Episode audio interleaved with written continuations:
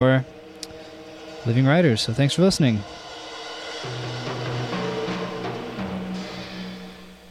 Imagine me, a dog, moving in with a human. I didn't know how it would work. Turns out, my human's pretty entertaining. For instance, every time I give my human his ball, he throws it as far as he can. And I'm like, dude, that's your ball. So I go get it. But he just throws it. Again. I gotta say though, the more he does it, the funnier it is. I love my human.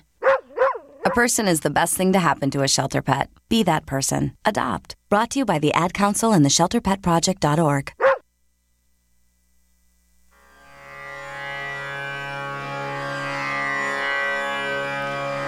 तोरे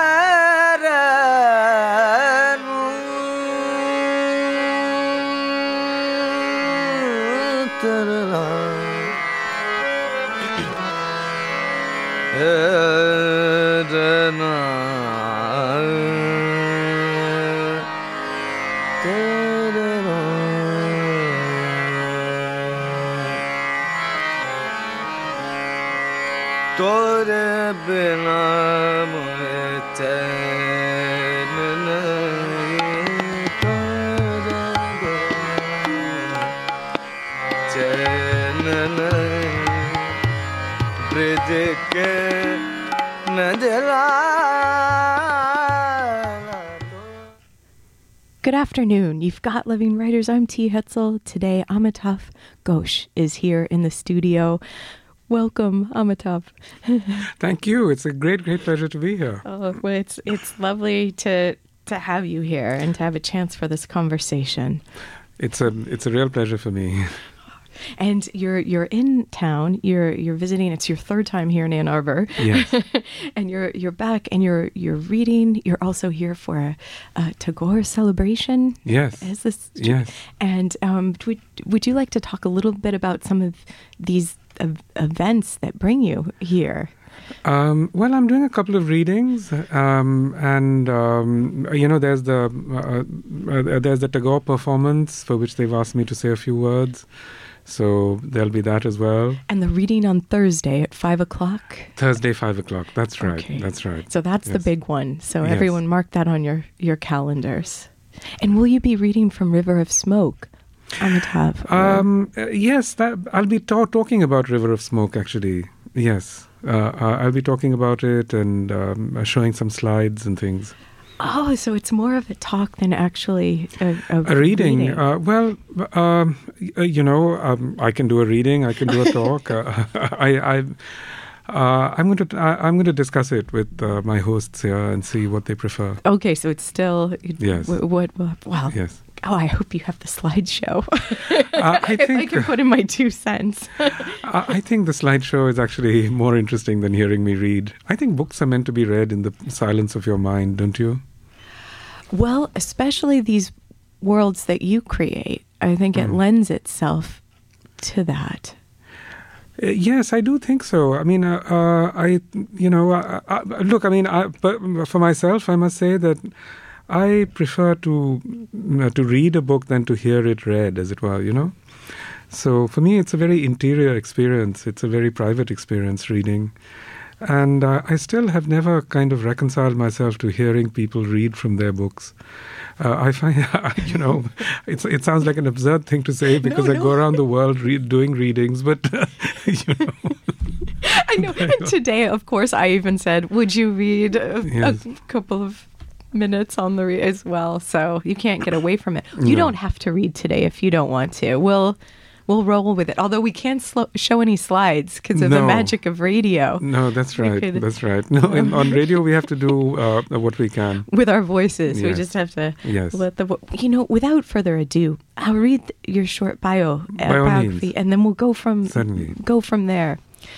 Amitav Ghosh is the internationally best-selling author of many works of fiction and nonfiction, best read quietly and alone, including The Glass Palace, and is the recipient of numerous awards and prizes. Ghosh divides his time between Calcutta and Goa, India, and Brooklyn, New York. All right. So we have lots, lots to say. And River of Smoke, um, is just out with Picador in pap- the paper edition. Yes. Um, this October. So, Yes, so really right, hot that's off right. the presses. Yes, the paperback edition has just come out in the U.S. Yes. And and you at one point this was the the Ibis trilogy Yes. that you were working on. Is it still a trilogy, or are there other books that are sort of sort of presenting themselves so that you feel like you might be a quartet, or perhaps expanding uh, further? You know, when I started writing um, uh, this book, when I started writing Sea of Poppies, I realized pretty early on that uh, it wouldn't it wouldn't be a single book, you know, and I I thought of it as a trilogy then, but I thought by the time I finish the second book in the trilogy, I'll be like twenty years on, and at the end of uh, you know seven years of writing and uh, five hundred pages, uh, I mean a thousand pages now. Right, because these are these are heft hefty. Yes, they're quite uh, substantial books. Yes. But I've really covered 18 months. so, so uh, you know, I think there's quite a long way to go yet. How long, I don't know, but quite a long way. Um, I was reading with the Guardian, uh, uh, a, a, writer at the Guardian had said how um, you introduce. I thought this was actually really well well said. These uh, these layers of worlds. Like I, I thought of it world. Um, well, the, these worlds upon worlds upon worlds. When you you have. Um, uh, one one one thing, one small thing, and then it just uh, almost ripples out, and you're exploring it. And I think the Guardian writer had used um, a particular food, like a samsa or or or so, and and but you know, so instead of just saying that this one character is eating it, then we also see some of the layers of production or or the, some pieces of the history of the actual food, which is amazing that you and now i can see why it's 18 months of this uh, in this world that you've created because there's these moments of rich layers and depth Yes, yes. Uh, um, you know, uh, my sort of approach to these things is that uh, things that interest me uh, are, are things that I put in the book. So, you know, when I discovered really the strange history of the samosa uh, and how it became, how it came to India and how it became such an important part of of Indian cuisine. Uh, you know that fascinated me, and I thought, you know, I, I- I just I, I just find these things interesting, so I put them in. and everyone's glad that you you do so is it something where the next the next um, 500 pages is that uh, is the project are you almost done with that No, no, not even close. Uh, no, no. But I'm, I'm working on it, but I'm not even close to mm, being done with that. and this is a world that you seem very happy to inhabit I am actually. I, I you know, uh, it's been a wonderful experience for me to inhabit this world because it's a world that's really, you know, uh, it's a world that's not written about. It's a world that's, uh, you know, unexplored. Really, you know, it's a kind of new terrain for fiction, you might say. So uh, that, That's know, very important then, you know, that, that you're doing this work. Yeah, uh, and it's a it's a peculiar kind of uh, it's a peculiar kind of enterprise in a way because actually even this history hasn't really been much written about by historians. You know, so often uh, I actually find myself in the in the position of having to do the research and to uh, and to make up the story simultaneously, which is actually a, a kind of really thrilling thing. Because you know, you compare it with say somebody who's writing about say Tudor England, you know Oh. Uh, you know, in our heads, we already have such a rich picture of Tudor England. We've all watched the Tudors, or we watched Elizabeth, or we watched, uh, you know, movies about Henry VIII. So all the visual clues are already there. The world that I'm writing about uh, is a world that's really completely unknown to to, to anybody. Uh, so, in a sense, I have to fill it in, you know, because it was a very particular and distinctive world, quite different from others. And is that why at, in River of Smoke there's that moment um, at, at the when there's a, a, a painting that's produced and and it's it's um, is if it's I'll, I'll just read a line like there um, I realized that if it were not for those paintings no one would believe that such a place had ever existed.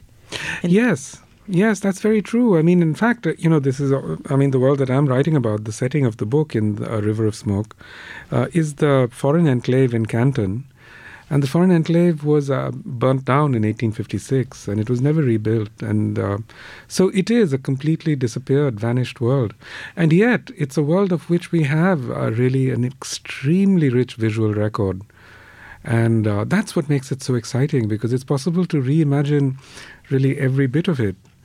So uh, it's really uh, possible to reconstruct every part of it. I mean, for me, you know, it's become completely real now, you know, so that I know the roads, I feel like I know the smells, I know the. Uh, I know the atmosphere uh, very, very intimately. So, and that's possible because there was this incredibly rich uh, visual uh, record of it. And with this this knowledge of knowing knowing the the the the roads even, and you can picture being there. Um, how how do you how do you balance the the quest to perhaps fill in some of the the other streets and byways or or know more about the actual way people are speaking or, or researching the uh, newspapers or more of the original sources with um, keeping the openings and, and sort of that flow of the imagination, which is creating w- the world for these particular characters, not not just um, making a historical record or or so. How do you balance that with? Because the research could be endless too.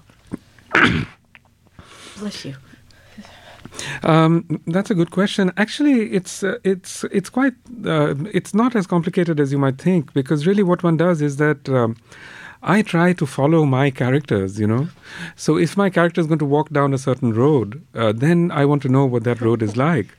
Uh, or if my character is going to go out for dinner, I want to know what he's likely to eat, you know. So that al- already provides a principle of economy. Mm. You know, so I don't have to have to research everything. I have to research things that are pertinent uh, to what my character is doing, or to what uh, you know, um, uh, to you know, uh, his actions or um, her actions.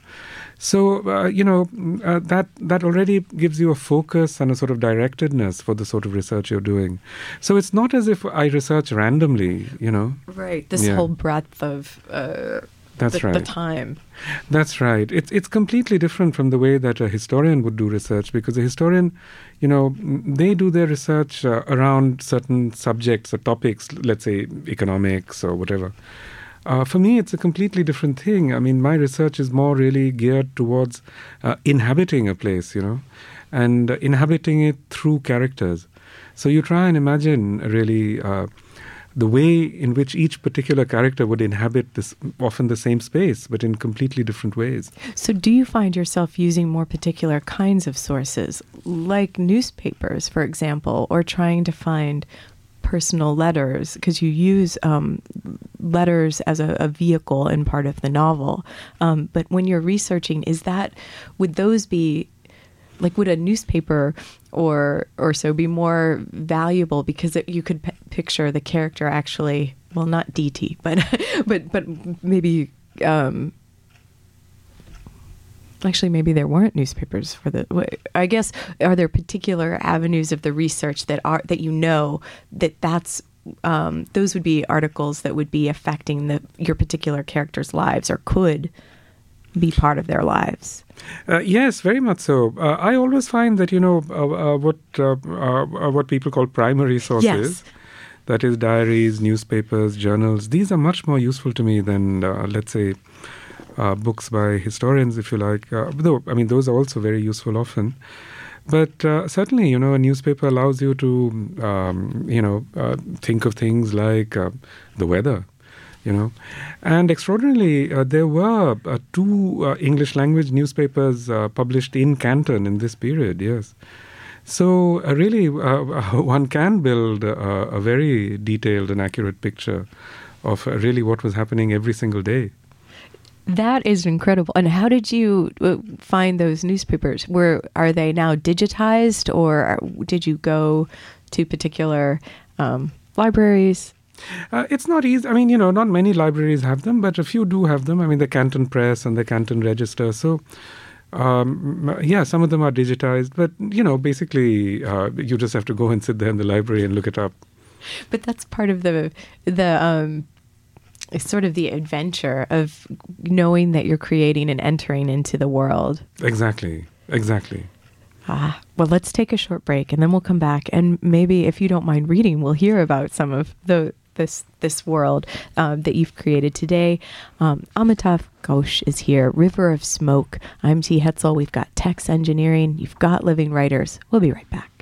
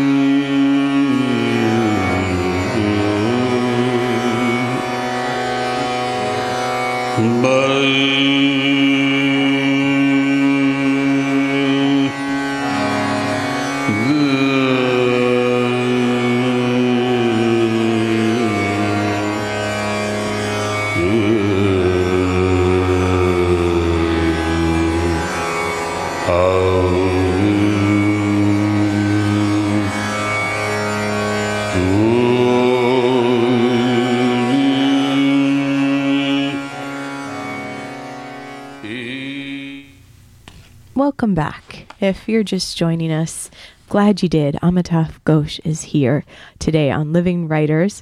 Um, he's got River of Smoke before him, and also I should say, uh, Amitav, you've you've picked all the the songs for today. Um, what was the one we just? uh, What was? Why did you pick the one we just heard? Uh, it's one of my favorite pieces of Indian classical music. Uh, the singer is a is a magnificent singer called Bhimsen Joshi, who died quite recently. Uh, he's one of the greatest singers of all, and uh, really, I still find it hard to believe that uh, he's gone. You know, uh, he was a very very important part of my musical life and my musical imagining. And he's singing a rag called Rag Bhim Palasi, which is one of my favorite rags. So th- this is one of my favorite tracks of all time. And were you able to he- go see him perform live as well? yes, during- many many times. Yes, yes, he was he was marvelous to watch, uh, like nobody else. Uh, really, he was. I mean, he would sing himself into a complete trance, and his whole body would become expressive of the music. It would become contorted, and uh, I mean, uh, it, it was. I mean, I, really, I've never seen anything like it. It's I, w- I wonder also if there's this this way because it sounds like you're talking about this transformation of the artist, and with with his work, you were able to see it in the moment. How does that? How do you feel that's working with these fictional worlds that you're creating? You know, it's interesting that you ask that because it's often very similar for me when I'm writing. Uh, you know, that is. Um, uh, for me, writing is an intensely physical activity. And uh, just as, you know, one of the amazing things to watch with Bhimsen Joshi when he was singing uh, is that he would really just, his body would become completely contorted. He would twist himself into these, uh, into these thing, uh, into these various sort of uh, sorts of uh, poses and. And when I'm writing and I'm really into it, it's the same thing happens to me. My whole body becomes just completely contorted. And uh, uh, I mean, you know, I write first by hand. Uh, so um, you know, so it becomes it's a lot more expressive actually when you are writing by hand, and um, you know, I just twist myself into into knots, and it's uh, it's painful. It's intensely painful and it's intensely demanding physically. I mean, at the end of a day's work, I feel so exhausted. I can barely walk down the stairs. So and and fill this fill this out a bit for us if you don't mind. Is it something that is your process where you make time each day as long as they're the things of you know your commitments aren't uh, but are, are you writing every day and is there sort of is it over a span of hours that you devote each day Yes, absolutely. I mean, you know, hence the 500 pages before us the thousand pages Uh, yeah, I mean, you know, um, uh, long novels don't happen by accident. Uh, you know, I mean, uh, uh, to to to write uh, two hundred thousand words is an enormous physical labor. You know, it's not. It doesn't happen by by you know just by willing it, as it were. Uh, but you know, uh, what can I say? I mean, uh, I just love to write. It's my it's my whole life. It's the it's the thing that I most enjoy doing. Um, uh, so you know what I do is uh, I I get to my desk by by about nine nine thirty, and I basically work through the day. Um, uh, you know, a couple of, some five or six years ago, I thought you know I mustn't work so much. I must work less, and uh, you know I would try and stop by about two o'clock in the afternoon, and then uh, you know I tried it for a couple of days and I was so bored. And so it was just so awful because you know I thought why am I doing this? I mean I just love doing this. I love being at my desk and writing. So why you know what's to stop me? You were watching the talk shows and People's Court. No, I'm just kidding. no I wasn't doing that.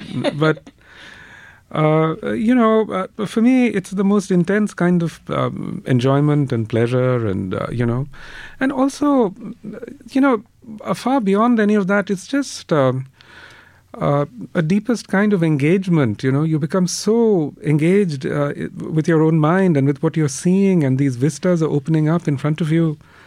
That uh, it's just it's just impossible to take yourself away from it. You know.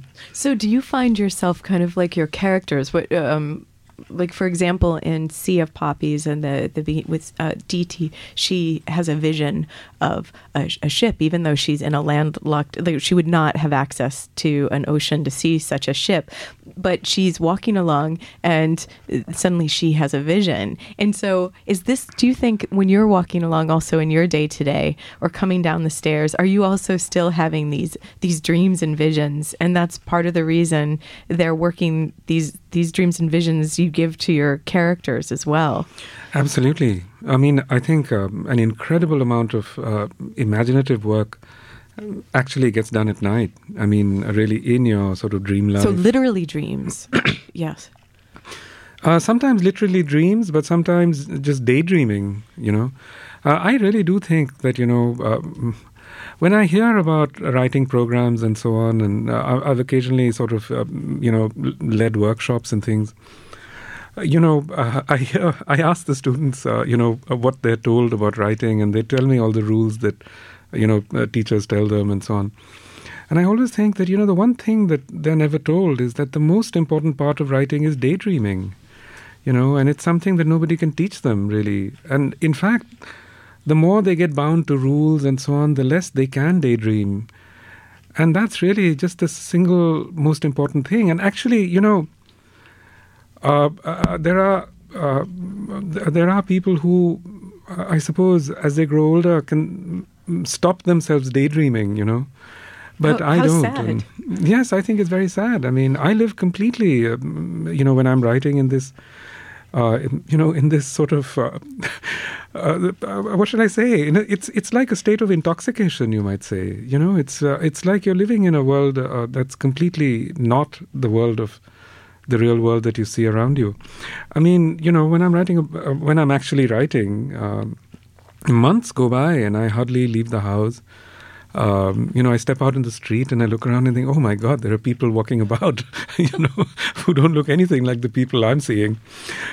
so, uh, you know, uh, and, you know, the strange thing is that uh, there's this mysterious connection between dr- these visions, if you like, or this visionary, this this dream world, and the real world. I'll just I'll just give you one example of that. You know, uh, just happened two weeks ago.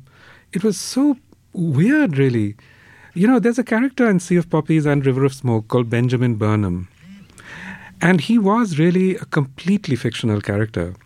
I mean, um, you know, some of the characters in these in these books are historical characters, but this this character was not. And I remember, I you know, I went through many names, uh, trying to name him, and I tried to think of many different names, and, and almost at random, I I arrived at this name, Benjamin Burnham, and he's an opium merchant, an English opium merchant in, in early 19th century Calcutta, and I, you know, absolutely no connection with any real character so far as I knew.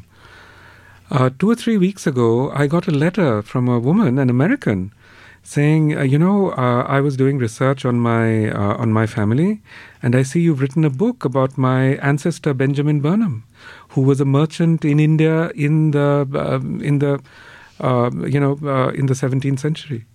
And she sent me all the all the information about him and the genealogy. And was it was he strangely coming to life? Was was some of the information the, like more of it matching up with what or or or was I mean this isn't it is incredible. The information was, uh, I mean, was not uh, so. Uh, uh, y- you know, there wasn't uh, there wasn't enough detail in it to make out exactly what this guy had done. But he'd obviously been, um, you know, An, an opium merchant. uh, I, uh, he he had been a merchant in India. Uh, So in any case, the possibility would be high. yes, yes, yes. I didn't mean that as a joke. Yes. Oh, terrible. but yes. Uh, yeah. Um, so it was a very, uh, you know, it, I mean, so th- these things happen all the time. You find these mysterious connections and these mysterious um, synchronicities, if you like. So how did you respond to her? You had to say, "Well, it wasn't meant to be about your relative, but how interesting." Or what did you say? Uh, yes, I wrote back to her and said, uh, you know, this is really completely astonishing. I thought he was um, he was fictional, but uh, actually, you know, after uh, after these books were published, so many people write to me and say, you know, my family history is exactly like such and such characters. I get so many letters from people in Hong Kong, uh, you know, saying that you know. Uh, our family history is like the histories of uh, these families that you describe. So you're really you're getting it right. Uh, I, I think at some level I must have done because um, you know um, how do you have these resonances? Yes. Does it deepen the work now that you're you're actually having letters from people now? Like, does it? Do you feel? Uh, does it change how you feel about the work, about the project itself, and almost the the? Uh, I don't want to say well the duty to write it or so. Um, you know, I'm not doing it out of a sense of duty. yeah, that's not the right word at all. Well, does it deepen the work to know that there's people out there that are feeling that this is actually I mean, you're not intending it to be a historical record, obviously, but you also said there hasn't been a lot of work in this time. And uh, so I, I don't know, does it change the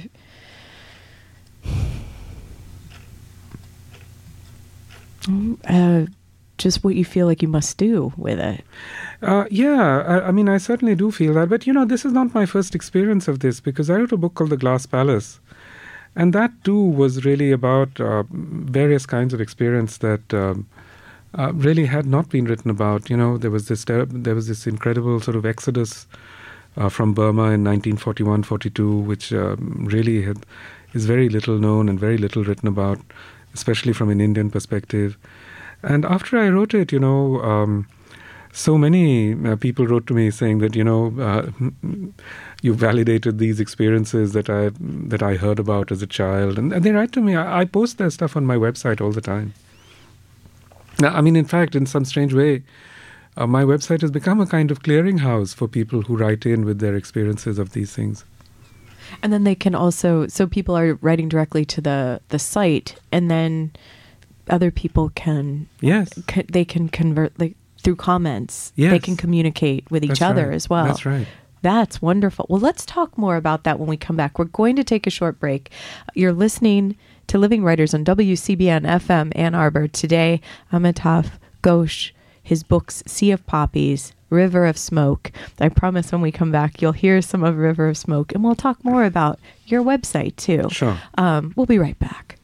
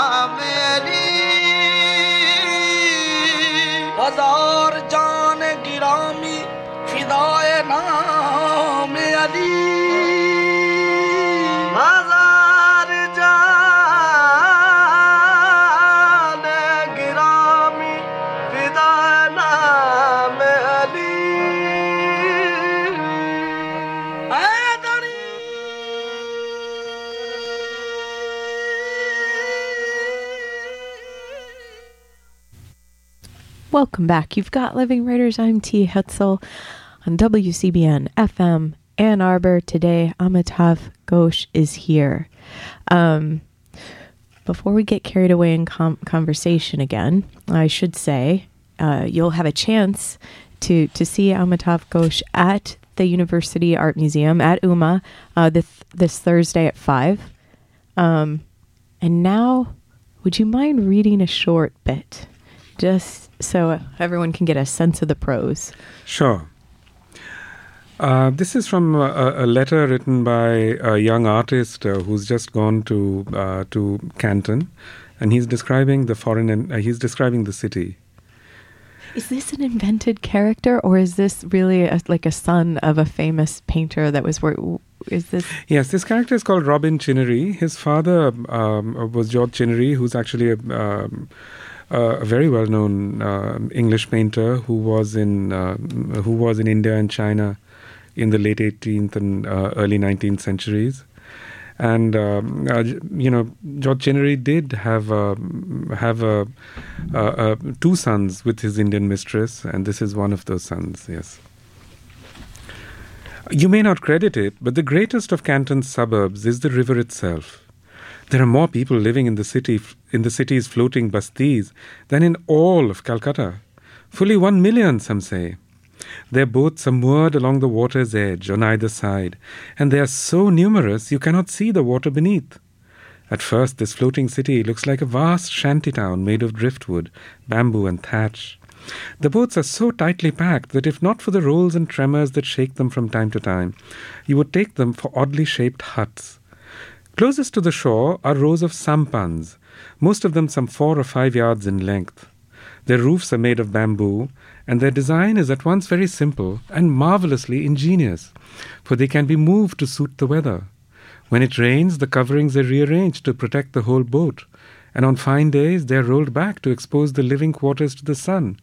And it is astonishing to observe all that goes on within them. The occupants are all so busy that you would imagine the floating city to be a waterborne hive. Um, I, I wanted to read this because, you know, in a strange uh, uh, coincidence, I was on uh, uh, uh, my flight from um, uh, to the US uh, two or three days ago. I was on this very, very long flight on, on a plane which had lots of film choices. And um, I'm afraid by this time, uh, I, I find that there are almost no Hollywood movies I feel like seeing, or I've already seen them, and they're all about, you know, uh, things that, I mean, vampires or uh, Even Abraham Lincoln is. it's about a No, vampire, yeah. yes, I gather. So uh, I I was flipping through all these uh, channels of movies, and I chanced upon a really interesting Cantonese movie called Floating City. And I do recommend it to anyone, um, you know, who happens to be at a loss for a nice movie to watch. Uh, it, it, it was a really lovely movie about, um, uh, you know, uh, these uh, boat people who lived around Canton and Hong Kong, who lived on these boats in the so-called floating cities. and it's a good and and it was lovely how you you created we we could see the river and these these floating cities in in your this piece you just read for us why why did you also choose to use letters? Is it also is it something from also personal experience? Because you you were no stranger to traveling uh, and still travel obviously. Um, and were you always writing letters home and or to people you care about? Is it some sort is the letter uh a, a, a good like a vehicle that's different like how is it different in the novel than bringing the character to the place or what does it allow The the letters, um, uh, you know, for many reasons. One is that I was reading a lot of letters uh, as I was writing these books because a lot of these, a lot of the merchants who were in Canton in that period, they wrote a lot of letters. So that was interesting to read. But also, you know, um, the letter creates a different temporal framework. You know, because uh, I mean, most of this book is written in the in the narrative past. You know. Uh, but the letter, uh, a letter is written in the present, you see. So it, it, it provides, to me at least, an, an interesting contrast uh, between, you know, two, two forms of narration, if you like. The other thing is that the letter, provi- uh, you know, letters give you a sense of immediacy, you know. It gives you a sense of being absolutely there at that moment, observing what's happening around you. And that, there again, it adds to, if you like, it adds to the texture, I think. But, you know, all that I can say in retrospect. But uh, in fact, uh, you know, it was when I started writing the, I just started writing the letters and they uh, just came pouring out. It was so much fun to write and it was so interesting. And, you know, um, they're written in a kind of um, Victorian voice, you know. Um, and I was reading so many of those letters that. Uh, it, it was like ventriloquizing them in some sense. It was easy to channel them. Yes. And it really just happened. Just the day at nine or nine thirty when you sat down, you you started writing, drafting out the letter. Yes, I actually know the exact date when I started writing out the letters. Yeah. Uh, because uh, you know, uh, sometimes with the book you reach you reach a kind of very critical. Um, uh, you you reach a kind of impasse. You reach a uh, a point where you realize that it's not. Uh, you know that there's something that needs to be unlocked there, and uh, the letters really did it for me. Yes, Uh, What date was it? I'm not going to tell you. Oh, why? Why? what can be? What can? All right, the mystery, the mysteries of Amitav grow. um, but so, so the letters were. It, it was important for this this piece. With um, thinking for a moment about your travels and um, when we were walking towards the studio briefly we spoke of the time when you after uh, after oxford was it? You went for so uh, was it social anthropology to egypt to alexandria egypt to a, to a village. Um, what was that like in your development as a writer? Because you were also there as an anthropologist as well You know, I would really say that I was there as a traveler. Okay. Because I wanted to be, you know, the reason I ended up uh, doing um, anthropology for a short while uh, was because, you know, uh, I wanted to travel. And this seemed uh, like a very intensive way of traveling. So, you know, I, I, I felt myself to be a, a traveler there. And it was very, very important What does that me. mean when you say I felt? Because I feel like you've got a definition of it. Like, what does being a traveler mean? You know, for me, to, uh, to be a traveler, it means not so much. Uh, uh, it means exploring a place, if you like. Hmm, you know, but for me, being in uh, being in that village, uh, it was, I, I suppose, my equi- my equivalent of writing school. Uh, because I never uh, did any of those uh, writing programs or anything, and I don't think I would have been at all suited to them. But you know, to live in a small village uh, is actually a very it's it's something very you have lots and lots of time. In many ways it's incredibly dull. You know i mean really the excitement of the day is when a cow gets loose and goes running down the into the meadow or something. So it's the, it's that kind of thing you know. But uh, at the same time it's incredibly exciting because uh, but the excitement lies in these long conversations that you have with people so, uh, you know, for me, it was two things. One was, uh, you know, writing intensively to um, to write and record what I was seeing, and I felt that that was a very important part of my training because uh, a training to be a, a novelist, if you like, because what you're really, really doing there is that you're learning to observe, you know, and not just learning to observe what you see around you, but you're learning to observe language you're learning to observe what people are saying. And you know in my case i'm hearing them in arabic and i'm writing it in english. So uh, you know uh, that was a i mean that in some sense is very much very central to my way of writing because you know all these characters in these books speak many different languages so that was one part of it. The other part of it was that I read a lot. I read and read and read. and mean, you A know, hundred years of solitude there. Yes, that was one book that I read there, and that had a very powerful impact on me. many many books. You know, I just read constantly while I was there. So. Uh, you know, in, in, so in, and I think that writing grows out of reading, really. So, you know, uh, in that way, it was very sort of, it played a very important part in my formation as a writer. So, this learning to observe and the training of recording it, and then this time with reading Mm. and entering these, because that 100 Years of Solitude, of course, is also an, a big book. Mm. And I think you're quoted as saying, I like big books. I do, yes. yes. And so, and so this, it, it makes sense that this becomes your form as well. Uh, yes, absolutely. I mean, uh, you know, uh, uh, people t- uh, sometimes say to me, "Why don't you write short stories?" Why, yeah, why, how does that question occur to them?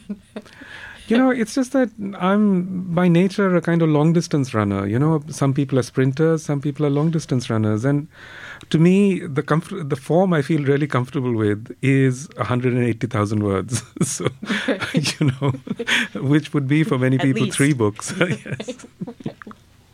Well, you mentioned language too. Could we talk a little bit about the when languages are are mixing up because you have a really mixing to combine into a new wonderful like pidgin language. How what role does that play in this creating this world? And was it part two part question here, Amitav. Is it also what was the first character that that came to you? And was this language part of that character or Uh, yeah, often they are part of the character. You know, uh, I knew when I was writing these, when I started writing this um, um, this trilogy, that uh, I was writing about a very, very multilingual world. You know, um, this was a world that's completely sort of diverse in terms of language. So, how do I give the reader a sense of that? Obviously, uh, you can't write a novel in three or four languages, so you have to write it in a single language. So, it was a way of giving them a sense uh, of uh, you know the uh, uh, the sort of uh, ling- uh, the linguistic chaos uh, into which you enter, in a sense. And uh, I wanted to recreate, as it were, the experience of a of um, say a sailor like Zachary. He's entering this world where he's constantly hearing uh, languages spoken around him that he doesn't understand. So incomprehension is itself of such an important part of uh, you know of travel, uh, of entering new situations. And I often get people sort of saying to me that, you know, mm, uh, you know, uh, why do you put in words that we don't understand, or why why do you put in, um, you know, unfamiliar words and things? And uh, you know, that really doesn't make any sense to me, because my experience of reading was itself of this kind. You know, for example, um, when I was reading uh, uh, books about, say, America as a child. I mean, I didn't really know what a prairie is. You know, I don't know what a. Uh, I mean, it had no visual uh, meaning for me. You know, but yet you can understand that. That's the whole point of, of reading. You make these uh, imaginative leaps. But uh, you know, even to go beyond that, I mean, so many Americans uh, uh, read Melville, for example. You know, Moby Dick and so on. And I've tried this repeatedly, uh, you know, in in a sort of uh, auditorium, an American auditorium. I'll ask people, I'll say to them, well, you've all read Melville, and really, I think any American who goes through school reads Melville. And I say to them, how many of you can really tell me what a mizzen mast is? and, uh, um, you know, it's very, very rare that any of them knows really what a mizzen mast is or what a staysail is or, you know. Uh, so, but at the same time, they have a general sense that it's a part of a ship. So, you know, uh, it seemed to me that in fact, if you ask people for their real experience of language, language is never transparent. And why should language be transparent? I mean, that's not my experience of language. even the idea of traveler because if we were going to actually really talk about what you believed a traveler what like what made a traveler or what that was that could be a whole hour of conversation Yes. So similarly with that? Yes, absolutely. Uh, uh, I mean, I think the whole uh, business of tra- of travel is of you know entering situations that you don't understand. and novels. And- new worlds the new world of a novel. Yes, yes, exactly. let's take a short break and then we'll Sure. come back. You've got living writers. Amitav ghosh is here. I'm t. Hetzel. We'll be right back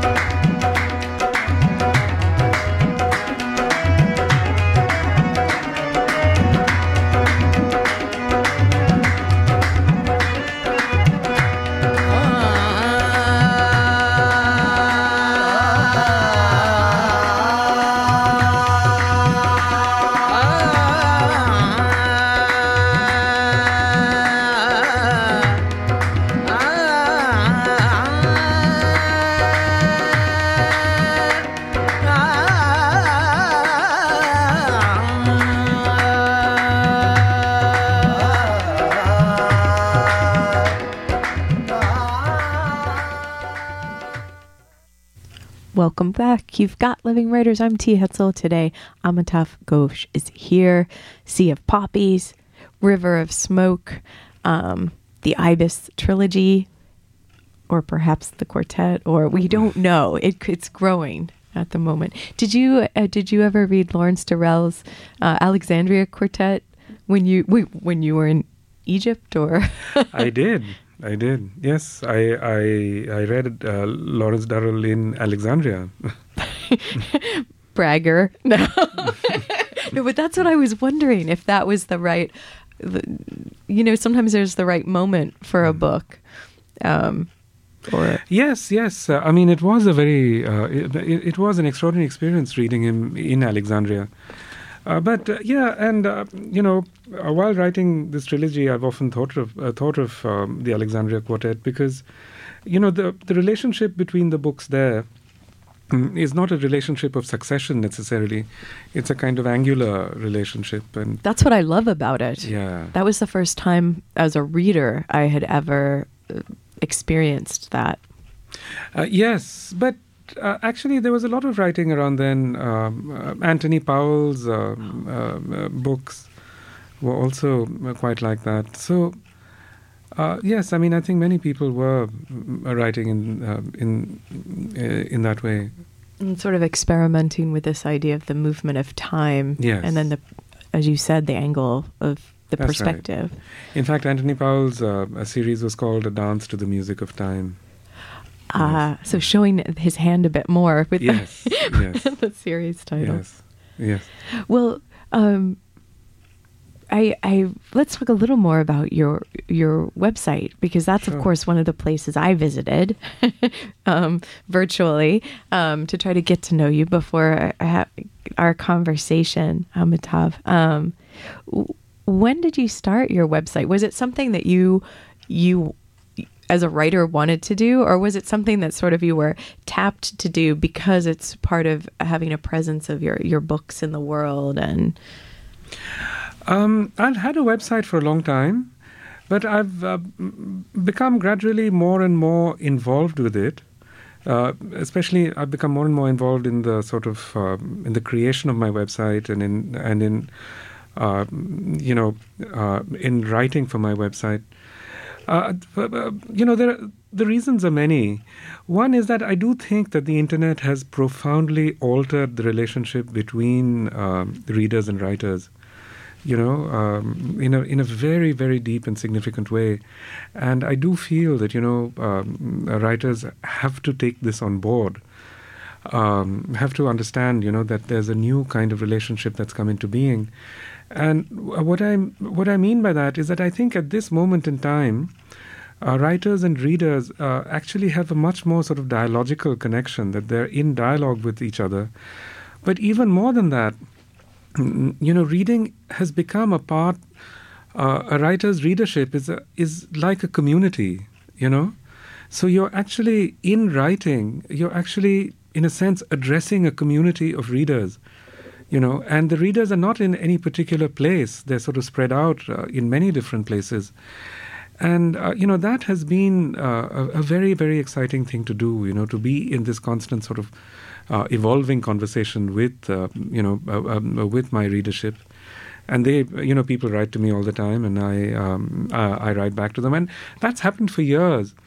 So you know and i always felt that you know so many people are writing to me and i want this conversation to be, uh, you know, to be uh, to find some to find some sort of um, uh, uh to find some sort of place in the uh, in the world at large.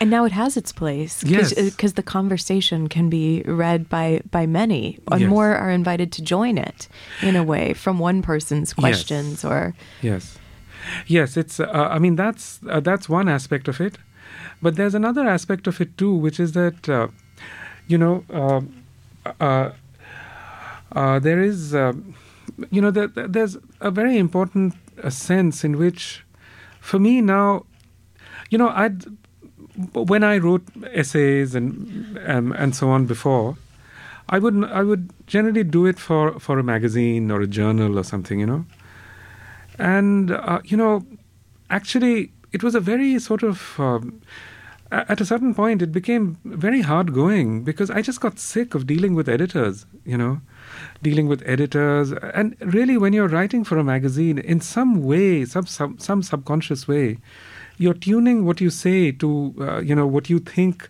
uh, appears between their covers, Right. you know?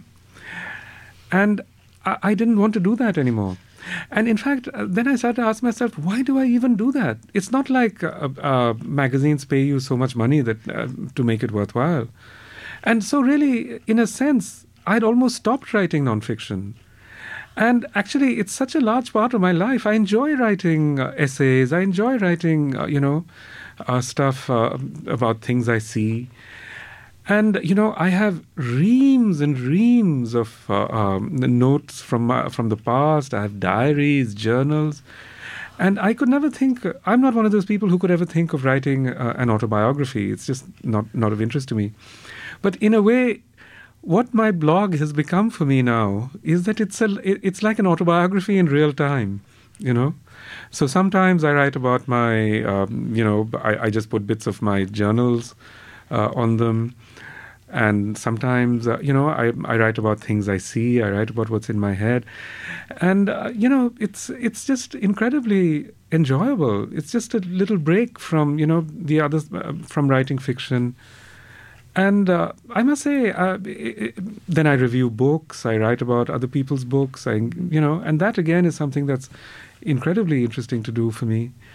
So it has become i must say a very important part of my life now and the, what's really rewarding about it also is that so many uh, uh, uh, people actually do follow it. You know, I mean, it gets like uh, half a million hits a month. Yeah. And so that's really then that's it's no longer this imagined audience at all for the writer. No, and it's it's kind of extraordinary to look at the uh, you know because you, You have can those see the maps of where they they the where they're from. yeah. And consistently, uh, my the three countries which are interchangeably uh, where my most of my visitors come from are the U.S., India, and China. And I get a lot of visitors from Asia. I get a lot of visitors from uh, from Russia. Uh, I get visitors, uh, you know, from uh, so many unexpected places, from Brazil.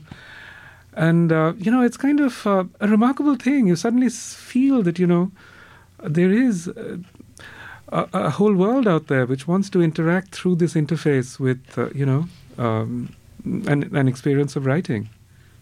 And I wonder if many of them are coming because they're so intrigued with this this world of the 1830s and that that you're creating here in these in the Ibis trilogy. I, I think a lot of them come f- uh, for that, but um, you know, there's other things too. They come through my other books, and you know, um, for me now, uh, in many ways, my principal concern outside my fiction uh, really is climate change. Uh, so um, you know, a lot of I write about that a lot. I write about. Um, you know, uh, so many people come for for that as well because I do feel that in, uh, especially in Asia, uh, people haven't engaged as much with uh, issues of climate change as they should because you know, uh, especially where I'm from, which is Bengal, um, it's a, it's very very vulnerable to climate change, and I myself have seen uh, islands that I uh, that I knew, you know, um, disappearing, and you see increasingly, you know, uh, Bengal has about hundred million people living within one meter of sea level. Uh, right at this moment, so you know, So the stakes are high with uh, Very, with very the high, rising yes. water as Yes. well.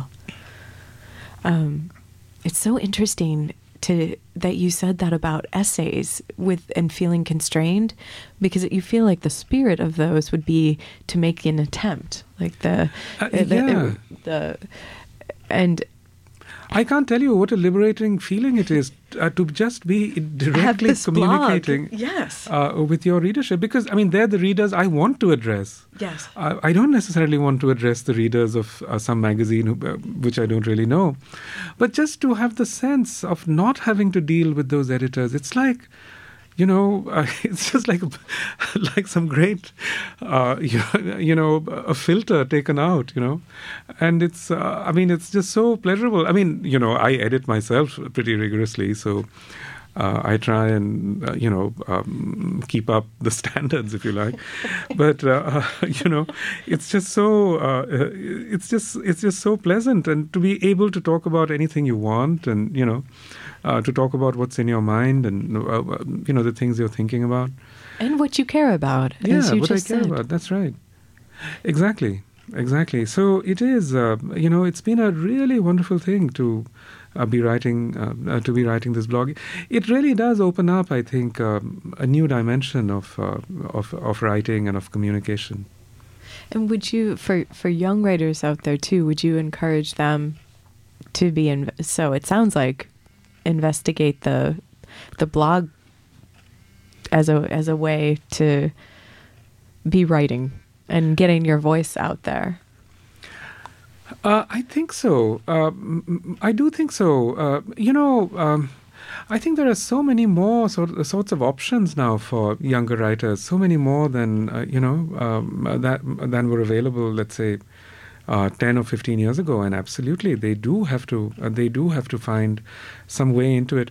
You know the problem is that uh, the, the, the, the thing is that i'm fortunate at this point because i have a readership. Yes. So i don't have to worry about um, uh, you know i don't have to worry about monetizing my blog and that's not my idea at all you know uh, it, mm, well no because that would change it again. That that's not that's not the spirit of it. This this reminds me more of um, how you said as as um, when you when you were starting V.S. Naipaul and James Baldwin, these were writers that that you loved, and I think V.S. Naipaul, you had said. Um, there was a detachment, um, a writer that that's going to write about something but not become involved. And in one of your essays, the ghost of Mrs. Gandhi, you say there's a moment where you make a choice where you're not you're going to join in a march or you're going to be involved. And I feel like this is the the through line? Is this also this way of blogging, connecting directly with your readership?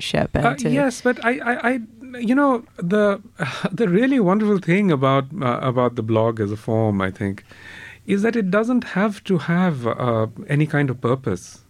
I mean, I don't think of it as being uh, geared towards any particular purpose. I, I, I, mean, it's not as if I'm doing it in order to, uh, you know, um, push some line or sell books or whatever. It's uh, it's uh, it, it, to me it seems really the freest form of expression that I can imagine. Uh, you know, uh, it's really just uh, what I want to say that day. Um, but you know, that arises out of a lifetime of reading and thinking and writing. and then being brave enough to say it that day. Yes, because you know, uh, historically, uh, writers have sort of uh, tried to uh, remove themselves from uh, a communication with their audiences, and I feel, and I don't feel inclined to do that. I'm glad. Today on Living Writers, Amitav Ghosh has been here. He'll be reading or speaking, speaking at UMMA at the Art Museum Thursday at 5. Um, sea of Poppies, River of Smoke. Another one to come. You've been listening to Living Writers. Thanks so much, Amitav. Thank you, Dee. Until Thank next you. time. Thank you.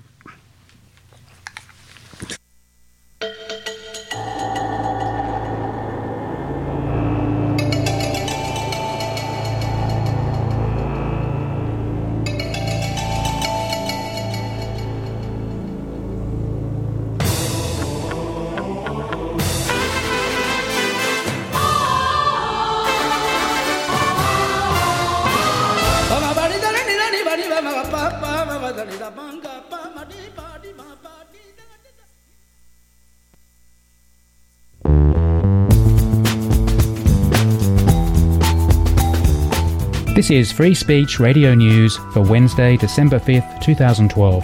In Kansas City, I'm Danny Wood. Coming up, US lawmakers move forward the National Defense Authorization Act, but controversial provisions on Guantanamo Bay may provoke a presidential veto.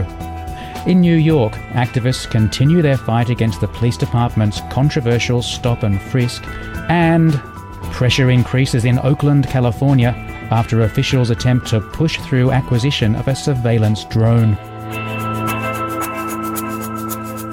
Those stories and more, but first, this news. I'm Jess Burns with headlines for FSRN. 450 Port of Los Angeles and Long Beach clerical workers went back to work today after an eight day strike. Thousands of longshore workers had joined them in solidarity, bringing shipping operations to a standstill at the nation's largest cargo terminal. FSRN's Chris Bennett reports. The International Longshore and Warehouse Workers Local 63 and Port Management reached an agreement two hours after federal negotiators arrived to help mediate the conflict Tuesday. Terms of the accord are not yet public and still subject to approval by the union. The clerical workers had demanded that their jobs remain in Southern California and that management cease the practice of outsourcing middle class jobs to low wage states and countries. The ports denied they were doing this, but union spokesman Craig Merrilees said the issue of job outsourcing had been resolved. After the deal was announced, LA Mayor Antonio Villaraigosa told Reuters, quote, "The employers are not going to outsource. At least 18 freight ships diverted their cargo during the strike to other ports in Mexico, Panama, and Northern California." Chris Bennett, FSRN, Los Angeles. Students are rallying on the campus of the University of Iowa today. The action in